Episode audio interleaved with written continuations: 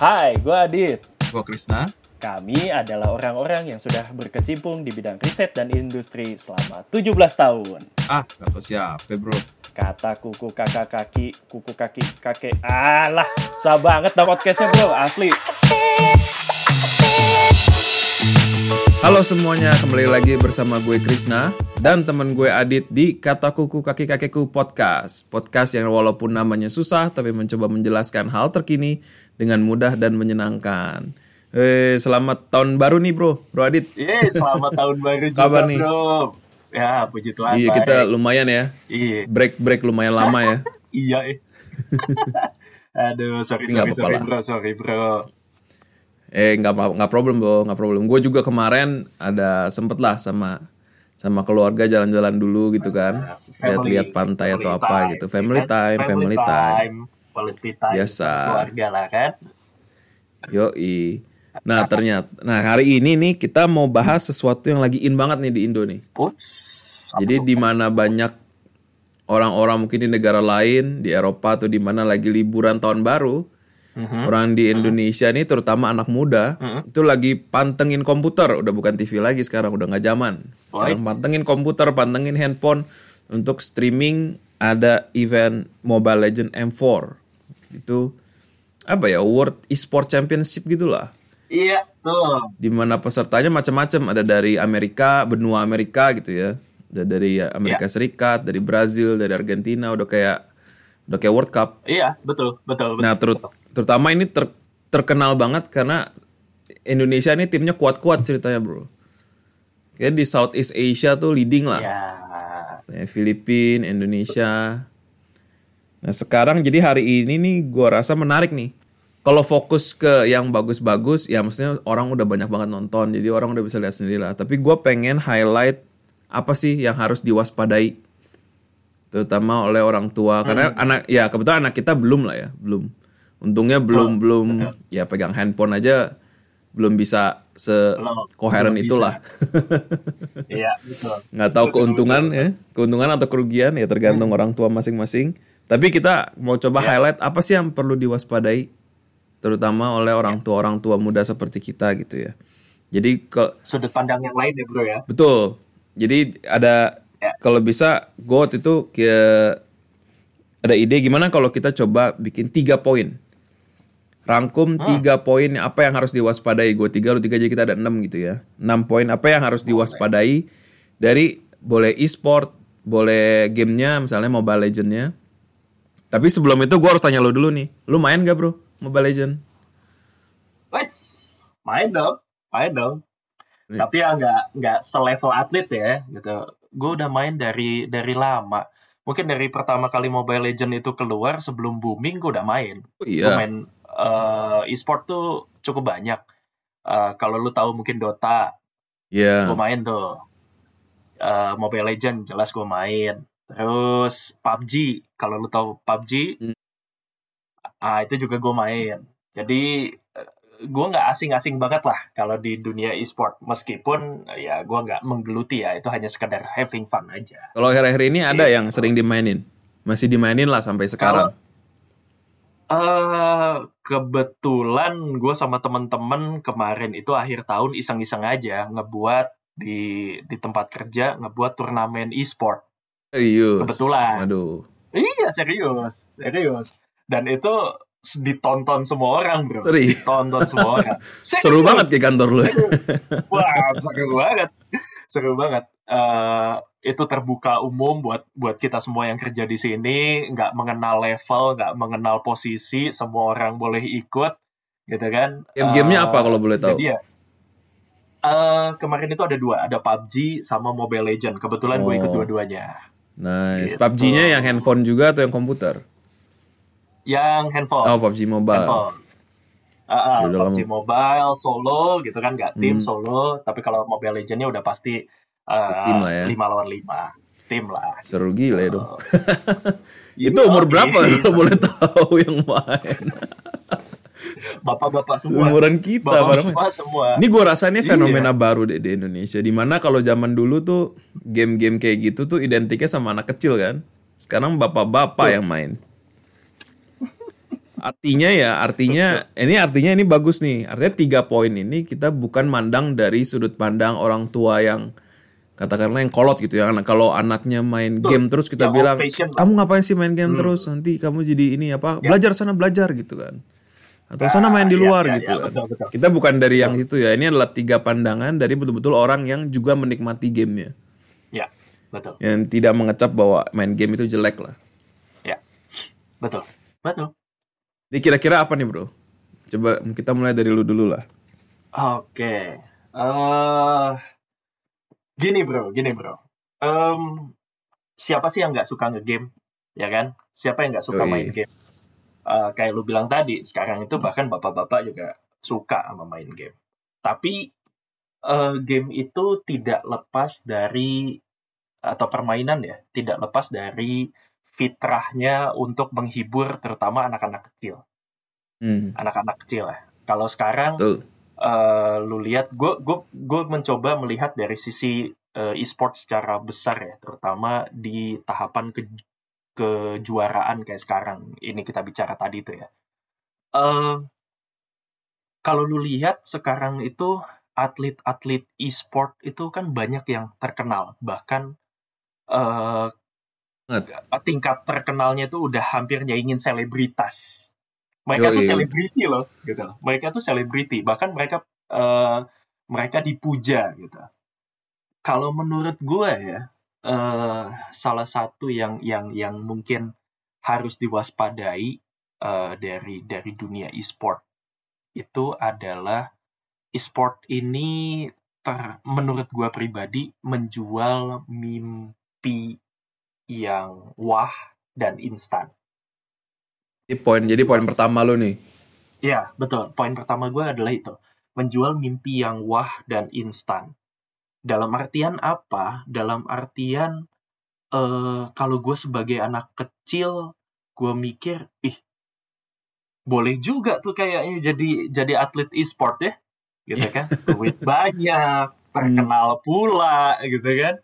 Apalagi terus kalau ada bocah ya kalau ada bocah-bocah yang agak-agak mungkin agak-agak kurang gitu kan yang agak mikirnya eh, agak-agak aneh dia pikirnya gini wah gue sekolah agak-agak kurang nih gitu kan Kurangnya Eh, kurang ini- suka lah maksudnya ya. Ah, Kan belum tentu. kurang suka eh, pelajaran nih gitu kan gue lebih suka main kenapa lah gue nggak nggak nggak turun aja jadi jadi atlet e-sport ya gitu.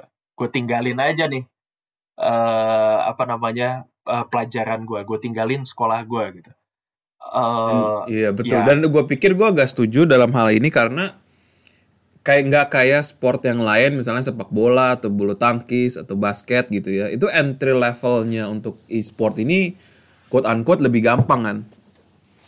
Karena kayak sekarang modalnya handphone. oh, oke Terus dia mulainya bermain. Sedangkan kalau bulu tangkis lu perlu apa minat juga kali ya.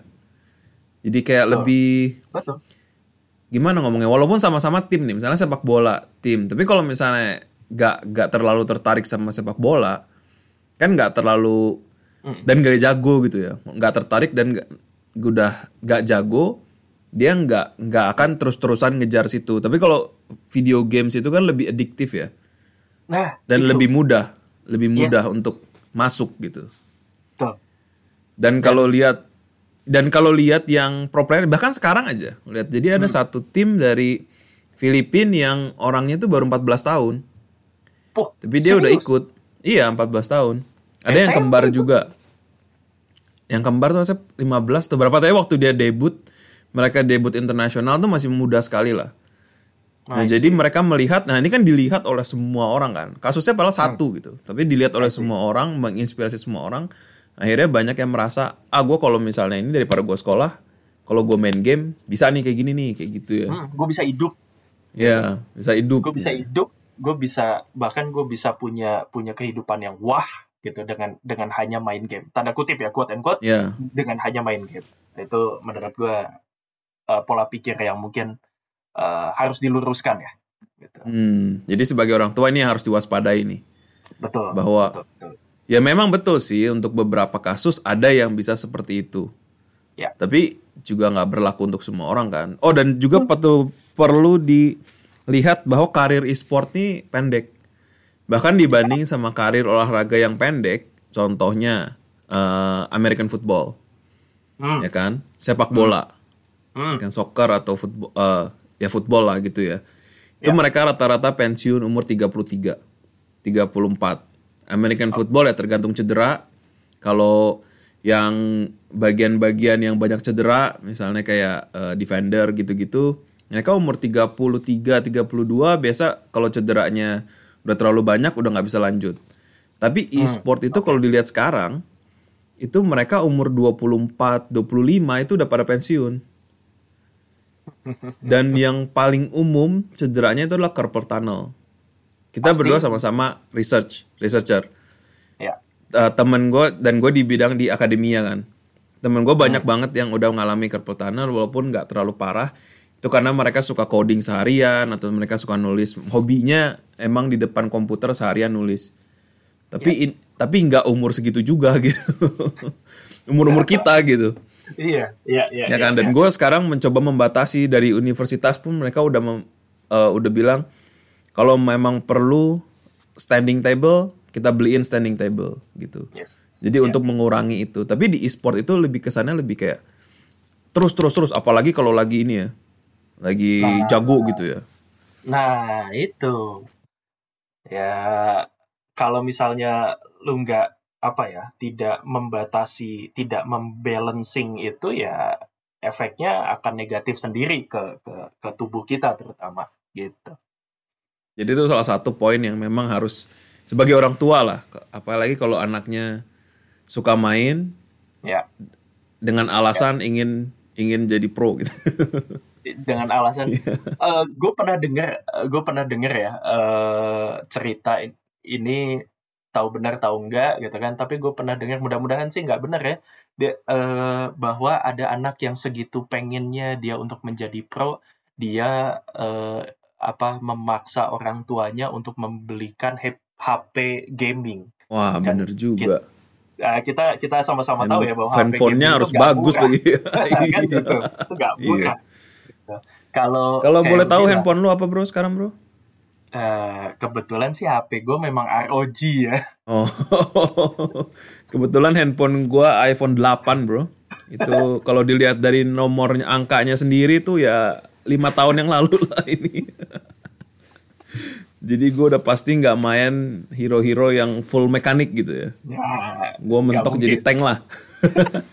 maju. Istilahnya gue yang nggak perlu pencet-pencet banyak ya sisi-sisi aja gitu kan. Nah, kan gitu. Maju aja lah gitu. maju masuk sisi udah udah sisanya kasih yang lain iya ya jadi mereka harus paksa terus beli yang terbaru ya Ya, ya. karena dari gamenya sendiri juga harus diupdate terus Betul. Gitu. oke Kalau lu sendiri gimana bro? Kalau lu gimana? Apa poin lu? Apa poin pertama lu? kalau poin pertama gue tuh sebenarnya gue ngelihat dari pemainnya. Jadi unfiltered fan base Oh. namanya olahraga ya maksudnya kan sport ada sportnya juga lah ya. Biasanya fansnya olahraga itu agak-agak seram ya kan? Ya di sepak bola banyak lah nggak usah kita ya kita nggak mau lihat yang kemarin lah. Yang kemarin itu adalah tragedi kan? Ya. tragedi yang di eh, kejuruan. Tapi itu sebenarnya kan bukan antar fans dan itu udah lama lah di Inggris sendiri banyak yang disebut hooligan. Itu fans-fans sepak bola yang sukanya berantem antar sama fans.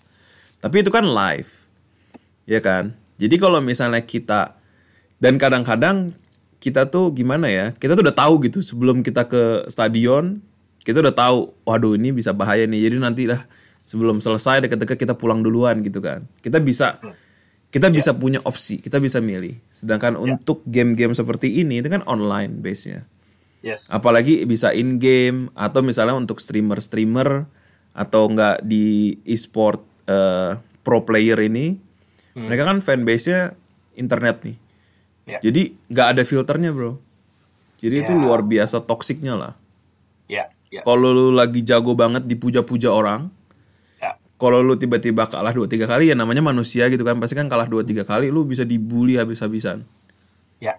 Mental tuh. Mental.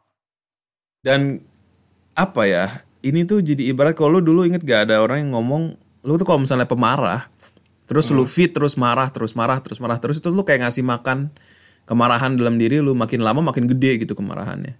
Iya. Nah, bully itu gue merasa seperti itu juga.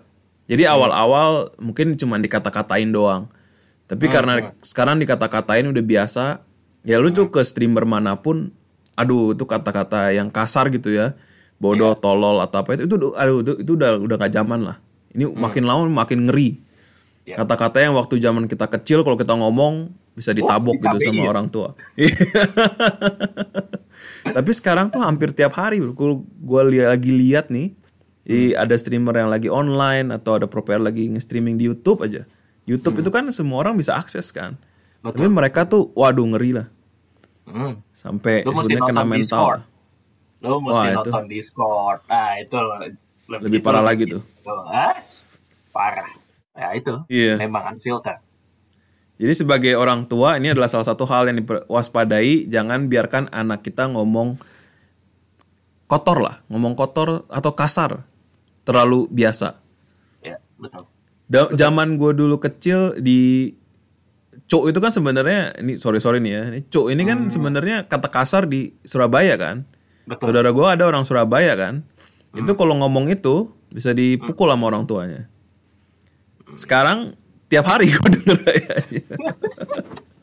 itu udah kayak halo sob gitu, Iya, memang. udah kayak jing di Bandung lah. Ya, Lu di mana jing gitu kan? Ya. Itu aduh sampai sampai kayak gitu dan itu tuh udah yang paling mild lah sekarang. Ya. Yang zaman dulu udah ngeri dan gua rasa ini salah satu yang harus diwaspadai sebagai orang tua bahwa harus tetap diingetin lah anak tuh. Itu tuh kata itu tuh kasar, jangan dipakai gitu. Jangan sampai nanti di luar dia ngomongnya gitu juga. Mm, makanya. Dan Secara iya. sadar dia akan ngomong itu gitu kan. Meniru. Yoi. Ya, Iya. ya, ya. Nah, kalau oke itu itu poin pertama gua tuh, unfiltered fan base. Yang harus diwaspadai. Kalau dari lu apa nih, Bro? Kita lanjut. Nah, masih soal unfiltered fanbase dan juga eh apa mimpi yang instan itu tadi gue bilang di awal. Eh, toxicity, unfiltered eh, unfiltered life, eh, mimpi yang instan itu membuat eh, orang-orang mungkin nggak semua ya, tapi beberapa eh, atlet-atlet e-sport kita itu nggak cuma kita di Indonesia, tapi juga di luar negeri, untuk sebuah olahraga yang usianya masih dibilang muda, sangat muda lah. gitu. Lah, kalau dibanding sepak bola udah berapa 100 tahun. ah, sepak bola kayak gitu-gitu kan. Eh, skandal yang terjadi di atlet-atlet e-sport itu banyak sekali. Banyak sekali. Skandal. Menurut ya, menurut gua udah udah udah udah banyak sekali pribadi ya, sorry. Menurut gua pribadi untuk untuk eh, olahraga yang masih tergolong muda, gitu kan. Sepertinya eh, kembali lagi karena atlet-atlet kita ini atlet-atlet muda, orang-orang muda, gitu kan. Ya. Mungkin, mungkin secara psikologis mereka shock, eh, cukup shock dengan fame ataupun dengan mungkin eh, materi yang mereka dapatkan dari kehidupan mereka sekarang ini gitu. Iya. Eh, apa ada ada kasus-kasus yang mohon maaf ada kasus asusila misalnya gitu terus ada eh, dulu itu ada kasus kalau lu tahu taunting gitu taunting Yeah. itu sekarang udah jadi sesuatu yang biasa kalau dulu tanda kutip bisa di ban orang yang Yeah. taunting itu bisa di ban kalau sekarang udah Bisa dari dari biasa. video gamenya sendiri maksudnya ya, yang taunting Betul. di ban. Nah, gitu. Lu bisa bisa bisa di ban atau dikeluarkan atau di disqualified begitu lu eh, melakukan taunting. Tapi sekarang taunting adalah sesuatu hal yang biasa dan mungkin bahkan ditunggu-tunggu oleh fanbase. Ya. Nah, Dan eh, ini juga masih berkait ke toxicity itu sendiri ya. betul gitu. Jadi eh, mungkin buat buat kita ya eh, mungkin atau mungkin orang tua orang tua yang mungkin anaknya sudah mulai menggeluti e-sport memang eh, harus harus coba bisa dibina, di diarahkan eh, supaya mereka juga nggak nggak nggak kaget dengan kehidupan yang yang menunggu mereka. Mereka akan akan sangat terkenal dalam waktu yang cukup instan gitu kan. Akan Kalau kalau bisa sampai ke sana maksudnya ini. Ini, Nah, kan gitu. tidak berlaku Kita untuk bisa- semuanya. nggak berlaku untuk semua sih gitu kan. Cuman eh, balik lagi menjual mimpi yang instan gitu kan seakan-akan mudah tanda kutip seakan-akan mudah padahal kan tidak mudah kalau lu lihat eh, di tadi gue baca sebuah artikel bahwa secara statistik eh, gaji gaji eh, atlet e-sport itu beragam bro Iya. dari yang hitus, hitungan ratusan ribu sampai yang miliaran Hmm. gitu range-nya tuh terlalu terlalu panjang dan eh, seakan-akan eh, mudah untuk mencapainya tapi nggak mudah sebenarnya dan eh, itu juga jadi jadi ini ya jadi alert buat buat semua yang mungkin mau menggeluti bid- bidang e-sport bahwa ada kehidupan lain yang yang yang mungkin harus kita siapkan untuk dihadapi gitu Itu ya. gitu sih kalau dari, dari Memang sih. dari poin gua Nah ini masalahnya bro ya. Kalau misalnya lu lihat nih dari pro player sendiri, karena tadi kan gue bilang anak-anak ini udah masih muda banget kan. Hmm, Terus betul, sesuai yang lu bilang, terutama mereka yang performnya bagus, itu gajinya bisa tinggi banget. betul. Ya kan, jadi mereka nggak merasa perlu lagi untuk sekolah. Hmm. Akhirnya banyak banget pro player nih yang nggak lulus sekolah bro. Ma- Maksud gua nggak lulus sekolah nih, nggak lulus SMA ya. jadi dia betul-betul kelas 2 SMA udah ditarik gitu ya ke pro scene. Hmm, Terus ya udah kalau udah udah dapat udah dapat cara menghasilkan penghasilan gitu ya. Ya, Nah. mereka nggak merasa perlu lagi sekolah. Nah. Padahal kan ya memang kalau kalau gua kan dari akademia ya. Gue melihat bahwa kalau misalnya waktu lu sekolah inget gak banyak orang yang bilang, aduh ini matematika buat apa sih? Gue nanti pas se- setelah lulus juga nggak kepake gitu kan. Padahal itu adalah cara pola pikir kan. Betul. Bahwa matematika ini adalah membentuk lu membentuk pola pikir lu nggak melulu mengenai satu tambah satu gitu. Hmm, tapi mengenai gimana sih kalau ngeliat kita suatu masalah masalah dalam hidup atau apa gimana cara kita oh ini bisa diselesaikan kalau dengan cara seperti ini gitu. Jadi melihat melihat cara mengelompokkan masalah-masalah yang sama. Ini sebenarnya kalau gue cuma lakuin ini ya masalah ini ini ini bisa selesai loh. Kayak gitu. Betul. Betul. Jadi hidupnya bisa lebih efisien lah. nah ini Iya, tuh didapat dari SD sampai SMA. Walaupun sekarang menurut gua ya, sekarang tuh perlu S1. S1 tuh penting. Ya. Karena itu yang lebih mempersiapkan kita untuk terjun. Dan dikombinasi dengan karir e-sport yang pendek. Gue rasa ini jadi penting banget. Iya. Ya kalau Oke, lu mau ini- jadi atlet memang pendek, Bro, gitu. Tapi balik lagi, kalau lu eh, lu punya pola pikir yang panjang, lu bisa membuat strategi gitu kan. Lu bisa jadi coach, lu bisa jadi eh, streamer, ya kan? Eh, lu bisa jadi eh, podcast kayak kita, gitu kan? Sebenarnya eh, ada ada banyak hal yang sebenarnya bisa lu lakuin dari e-sport ketika lu bisa membuat strategi yang baik gitu. Tapi ya kalau lu berhenti gitu kan, pola pikir lu ya cuma di situ-situ aja, ya setelah keluar dari e-sport lu mau ngapain? Iya. Lu mau ngapain gitu. Itu yang yang yang yang memang harus dibentuk. Iya, sa- mungkin satu dari 30 bisa jadi pelatih, tapi kan nggak semuanya. Yang 29 terus ngapain dong gitu. Kan gitu. Dan satu dari 100 jadi streamer beken. Itu juga terus terang ya. Kalau yang sekarang-sekarang mungkin agak lebih sulit di- untuk menyaingi orang-orang yang dulu. Yang sudah yang yang duluan, kan. awal-awal, yang sudah duluan. Nah, itu kayaknya lebih ke YouTube sih. Betul. Lebih ke fame YouTube. Di mana dia mendominasi yang awal-awal. Pasti. Oke. Nah, So, itu tadi jadi poin kedua lu lah ya. ya, Poin kedua lo adalah mentalnya belum siap, rising to fame too quickly. Ya. Kalau yang dari gua, poin kedua gua lebih ke lagi-lagi lebih ke penonton, yaitu adalah merebaknya judi online. Uh. Ini kemarin baru heboh ya. Ya. Kemarin gara-gara ada kasus yang tidak perlu kita sebutkan, Mhm. agak tertutup lah judi online ini. Tapi sekarang udah merebak lagi, bro.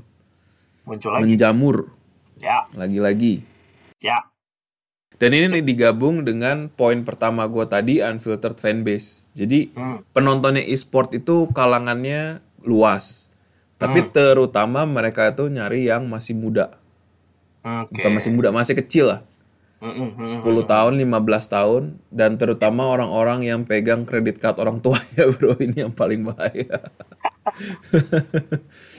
dan terus terang ya, contoh nih ya, contoh kemarin karena kan memang lagi M4 nih. Hmm. lagi M4 Mobile Legend uh, Championship gitu ya World Championship. Terus gue lihat uh, di tapi gue nggak nonton langsung di official channelnya di YouTube. Oke, gue nonton dari streamer. Banyak lah ya. bisa jadi kayak ada wah pendapat si streamernya juga kan orang pengen denger kan. Hmm. nah terus adalah satu atau dua judi online yang nyumbang tuh. Oke. dan itu nyumbangnya itu bisa 20 juta, 5 juta, 5 juta. Oh, Terus yang satu lagi nggak mau kalah langsung 20 juta. Waduh. Wow. Gila kan? Nah, kalau lu baca tuh kalau misalnya orang nyumbang di streamer kan dia muncul tulisannya terus nanti si streamernya bakal ngomong kan. Ah. Nah, dia ngomong deh tuh nih XXXXX di nama-nama ininya lah. Nama judi online-nya pasti dibayar gacor. Kata-katanya tuh gacor. Oh, Oke. Itu kan ditunjukkan untuk mungkin yang nonton ya kalau gue pas gue lihat ini ah ini mah judi online nggak nggak urus gitu kan. Tapi kan banyak juga yang anak kecil kan. Betul. yang dia lihat wah ini streamer aja dibayar nih 20 juta nih ini gue bisa menang nih udah gue main ah gue main di situ gitu. Atau lebih parah lagi kalau si streamernya nanti ngomong ini gue yang waktu itu memang dia nggak ngomong sih. Cuman ada lah pasti streamer yang ngomong kayak kalau lu suka gue ke sini bro ini mereka pasti gacor nih bayar nih gitu kan Endorsement ya jadinya ya. endorsement jadinya kan jadi dan gue merasa mereka betul-betul predator predatornya ke orang-orang yang uh, masih kecil gitu ya, yang belum de- de- lebih lebih dari belum bisa uh, berpikir mengenai bertanggung jawab berpikir mengenai uang. Mereka nggak pakai uang yang mereka hasilkan sendiri ini yang lebih bahaya sebetulnya. Ya. Pastinya. Jadi bisa terus-terusan gitu.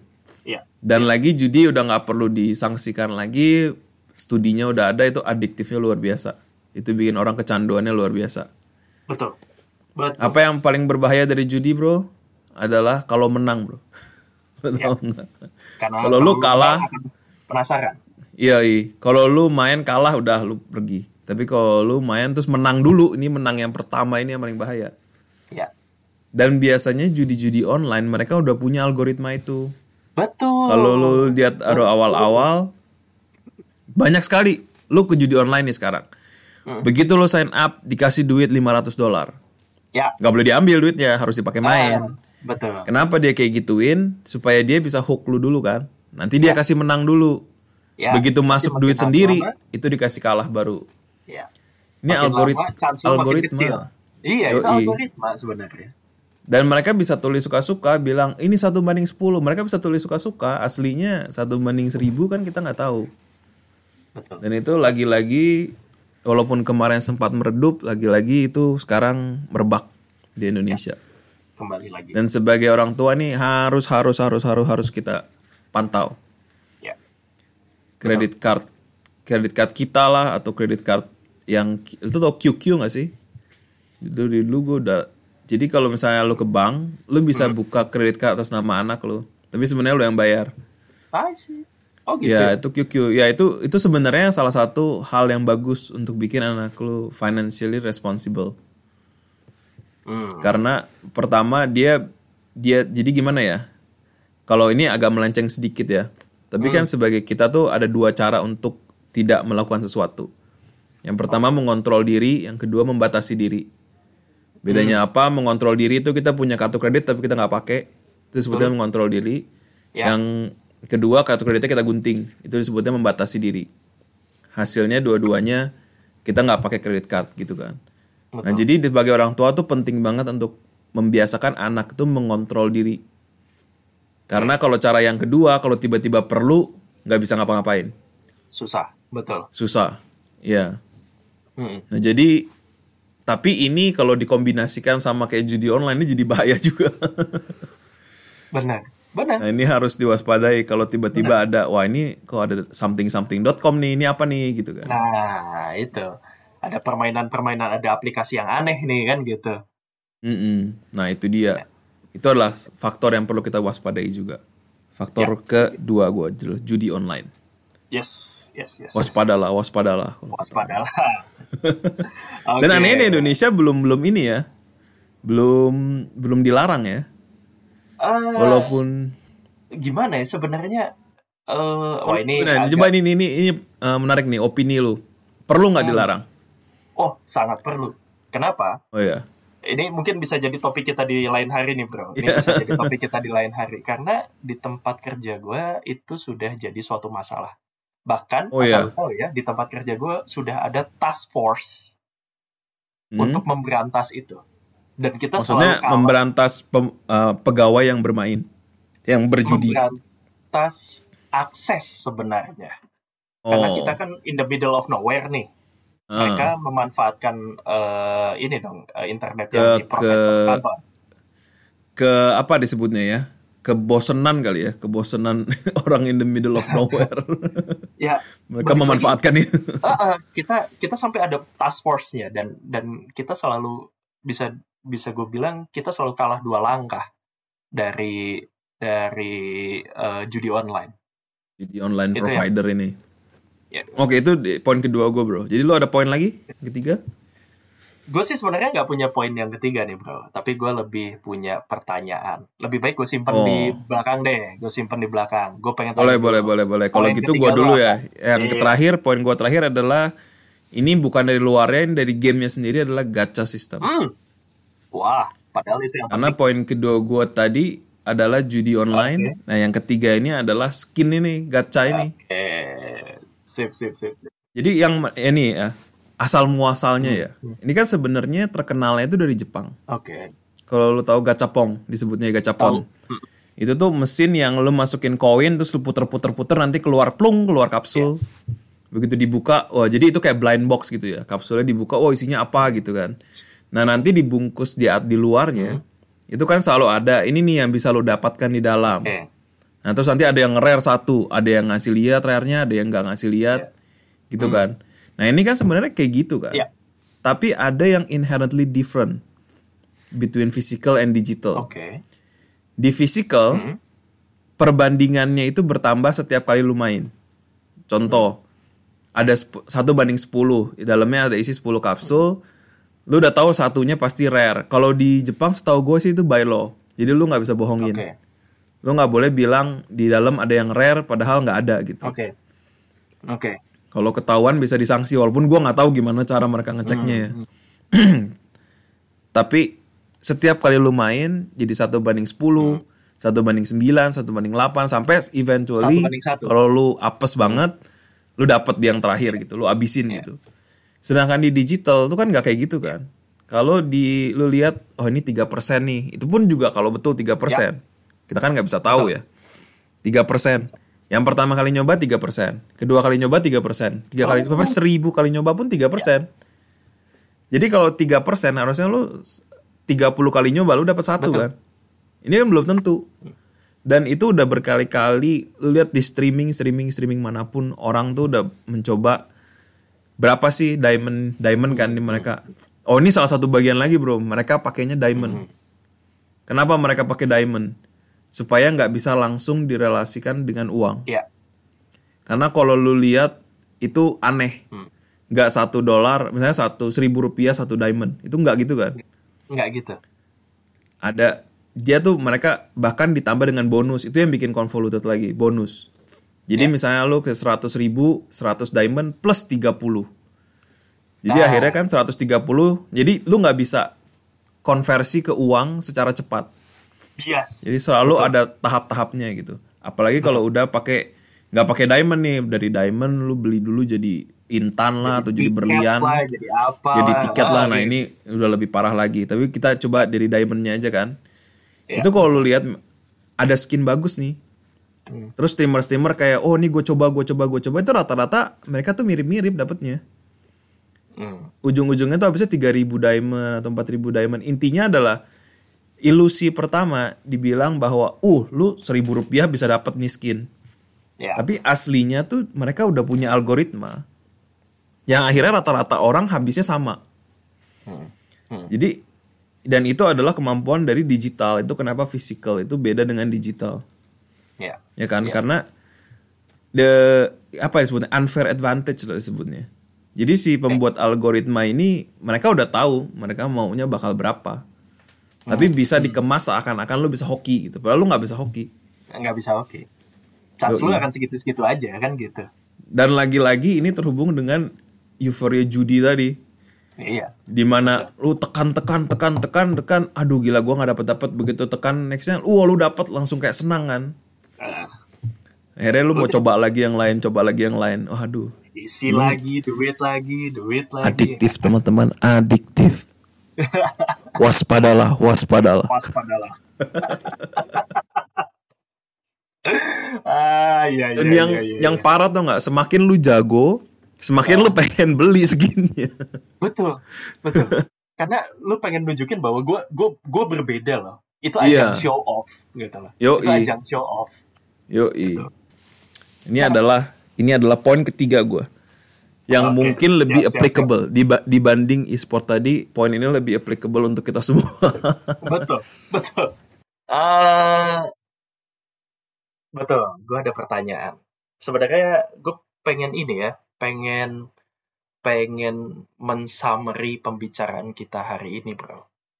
Eh, tadi kita udah bicara banyak hal nih eh, dari sisi psikologis, dari eh, sisi eh, mungkin kayak financial eh, dan lain sebagainya. Gue mau tanya sama lo, ini kita berdua sama-sama orang tua. Lu orang tua, gue orang tua. Anak lu cowok, anak gue cowok. Pertanyaan gue, kalau suatu hari nanti anak lu bilang ke lu, Pah, aku mau jadi atlet e-sport. Jawaban lu apa? Waduh. Berat juga tuh. Kalau lo. kalau gua ya, gue pasti Hmm. gua nanya pertama, gua nanya dulu gamenya apa, dan itu gua harus bisa mainin gamenya juga. Oh, Jadi? Kenapa? intinya Gue adalah tertarik. Ya karena eh maksudnya katakanlah game Mobile Legend lah yang terkenal di Indonesia. Itu kan sebenarnya nggak cuma Oke. game kan. Kenapa orang bisa jadi pro? Karena dia juga ngerti mekanik di dalamnya. Mekanik di Oke. dalamnya itu uh, beli itemnya lah atau efek-efek dari itemnya atau apa segala macem. Jadi Hmm, kalau dia bilang, oh ya, gue mau jadi eh apa papa, aku mau jadi pro gitu ya. Dia beneran mau Hmm, jadi pro tuh cuma main doang, lo harus ngerti gitu kan. Nah kalau misalnya lu Oke. nggak ngerti gamenya, bisa aja ternyata dia cuma mau main doang kan, karena nggak mau sekolah gitu kan. Jadi kalau misalnya lu Oke. juga ngerti, lu bisa kuis-kuis dikit. Terus yang kedua, gue Hmm. pasti ngasih syarat harus S1, harus selesai. Mau sambil main game terserah. Mau jadi lima Oke. tahun nggak apa salah. Intinya Oke. harus ada gelar. Karena balik lagi ya kita ngomong number aja lah. Yang bisa jadi sukses satu dari seribu juga bagus kali. Bisa satu Oke. dari sepuluh ribu gitu kan. Dan kayak yang lo tadi bilang kalau nanti udah selesai dari ininya nah terus dia mau ngapain? Katakanlah dia berhasil nih eh, tapi nggak berhasil berhasil amat gitu ya. Berhasil masuk tim e-sport tapi nggak sukses sukses amat umur 25 26 udah selesai udah pensiun atau apa terus gimana Oke. nggak punya kalau nggak ada gelar nggak ada apa juga nggak bisa survive dong di masyarakat Yes. Nah, jadi gue pasti kayak gitu, bro. Kalau lo Oke. sendiri gimana? Oke. Kalau gue sendiri, eh gue ada ada beberapa apa ya beberapa pemikiran. Yang pertama, gue pengen tahu dulu di umur berapa anak gue berkata itu. Karena respon gue akan berbeda. Respon gue akan berbeda. Ketika anak gue ngomong di di umur yang masih masih muda, anggaplah kita nggak akan Nah, SM menutup ya sekarang SMA. anak-anak Kalau kalau SD misalnya sekarang? masih SD ya kita bisa anggap, ah lu bercanda doang udah sekolah yang betul lah gitu kan. Main-main nggak apa-apa, tapi sampai sekolah gitu. Betul, betul. Tapi Katakanlah ketika mungkin anak gue SMA, gue akan gue akan bicara bisa lebih bisa lebih nyaman, bisa lebih nyambung dan dan anak-anak sekarang ini kalau lu lihat ya, eh, gue ngelihat eh, ponakan-ponakan gue gitu kan, eh, mereka lebih suka dianggap dewasa. Jadi kalau anak gue datang ke gue, ya gue pengen jadi eh, atlet e-sport di usianya yang udah cukup mungkin SMA gitu, gue akan gue akan bilang, oke, sekarang lu mau jadi atlet e-sport, lu udah kepikiran belum langkah lu sebagai mau jadi atlet e-sport tuh seperti apa?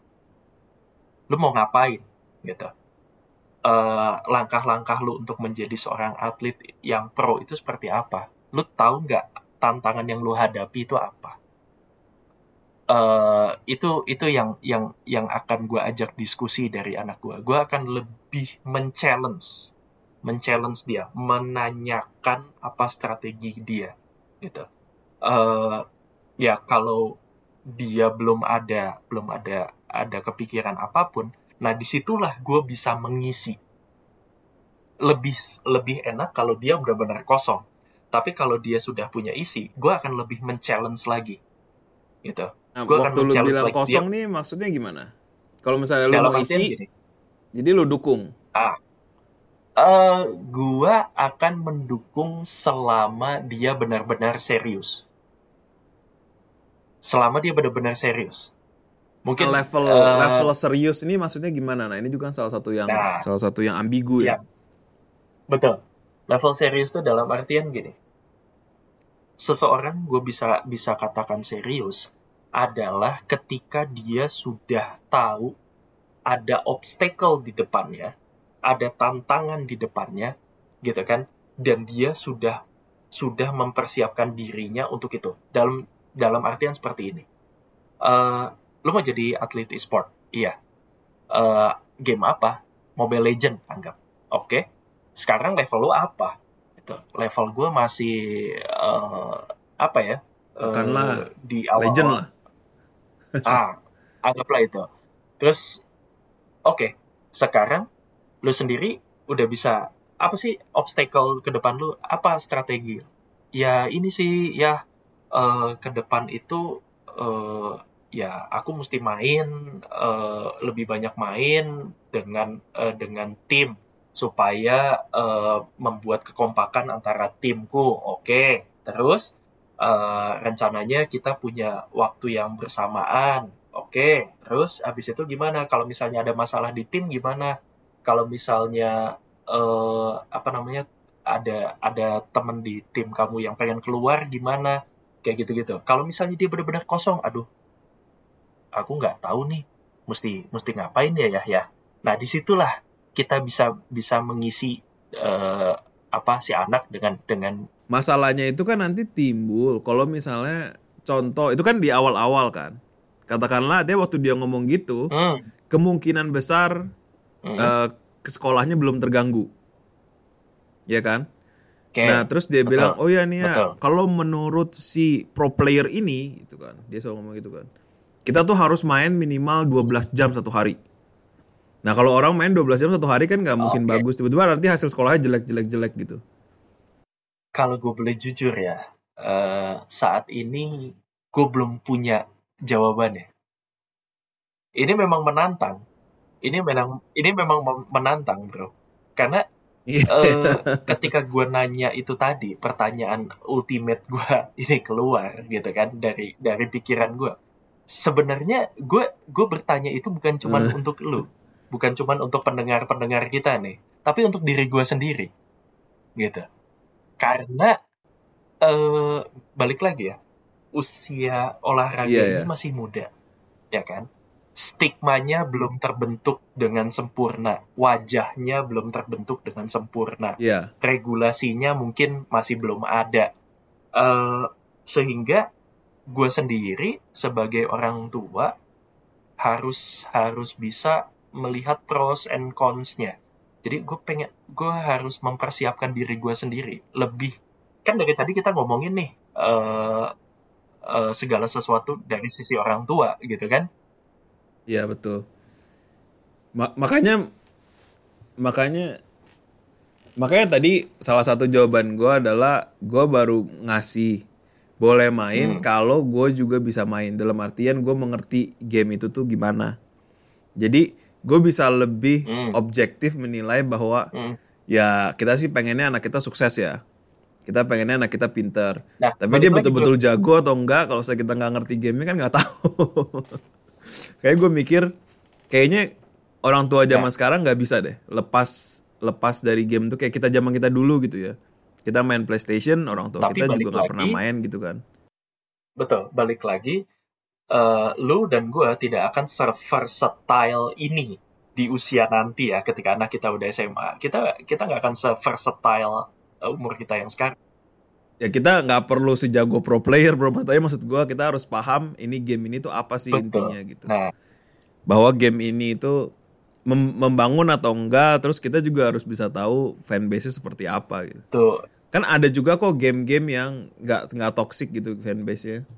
Apa pembicaraan kita malam hari ini lebih ke ke pertanyaan refleksi untuk diri sendiri sih gitu kan uh, siap nggak kita kita sebagai orang tua untuk menghadapi zaman di mana uh, game itu tidak hanya sebuah permainan aja, tapi sekarang uh, ada yang menjadi profesi kan gitu, menjadi sebuah profesi. Gitu. Bagaimana kita menghadapinya? Jadi pembicaraan kita hari ini lebih well rounded iya, lah ya. Betul. Jadi nggak cuma hal-hal yang perlu diwaspadai, tapi juga apa yang bisa menjadi refleksi atau yang menjadi pikiran. Mempersiapkan diri kita. Bagus lah ini. Jadi kepada pendengar, orang tua di sana yang anak-anaknya mungkin belum belum me, belum belum bisa main gitu ya untuk masa depan, coba dipikirkan. Nanti kalau anaknya tiba-tiba bilang, "Papa atau Mama, kita mau jadi pro, uh, aku mau serius nih jadi pro player." Kita jawabnya gimana? betul, betul, betul. Oke lah, terima kasih banyak bro untuk waktunya. Sama-sama. Terima kasih juga uh, udah mendengar, mendengarkan di rumah atau di di podcast podcast kesayangan teman-teman. See you in the next episode. Bye bye. Yo, bye bye. This podcast is part of Thousand Layer Production.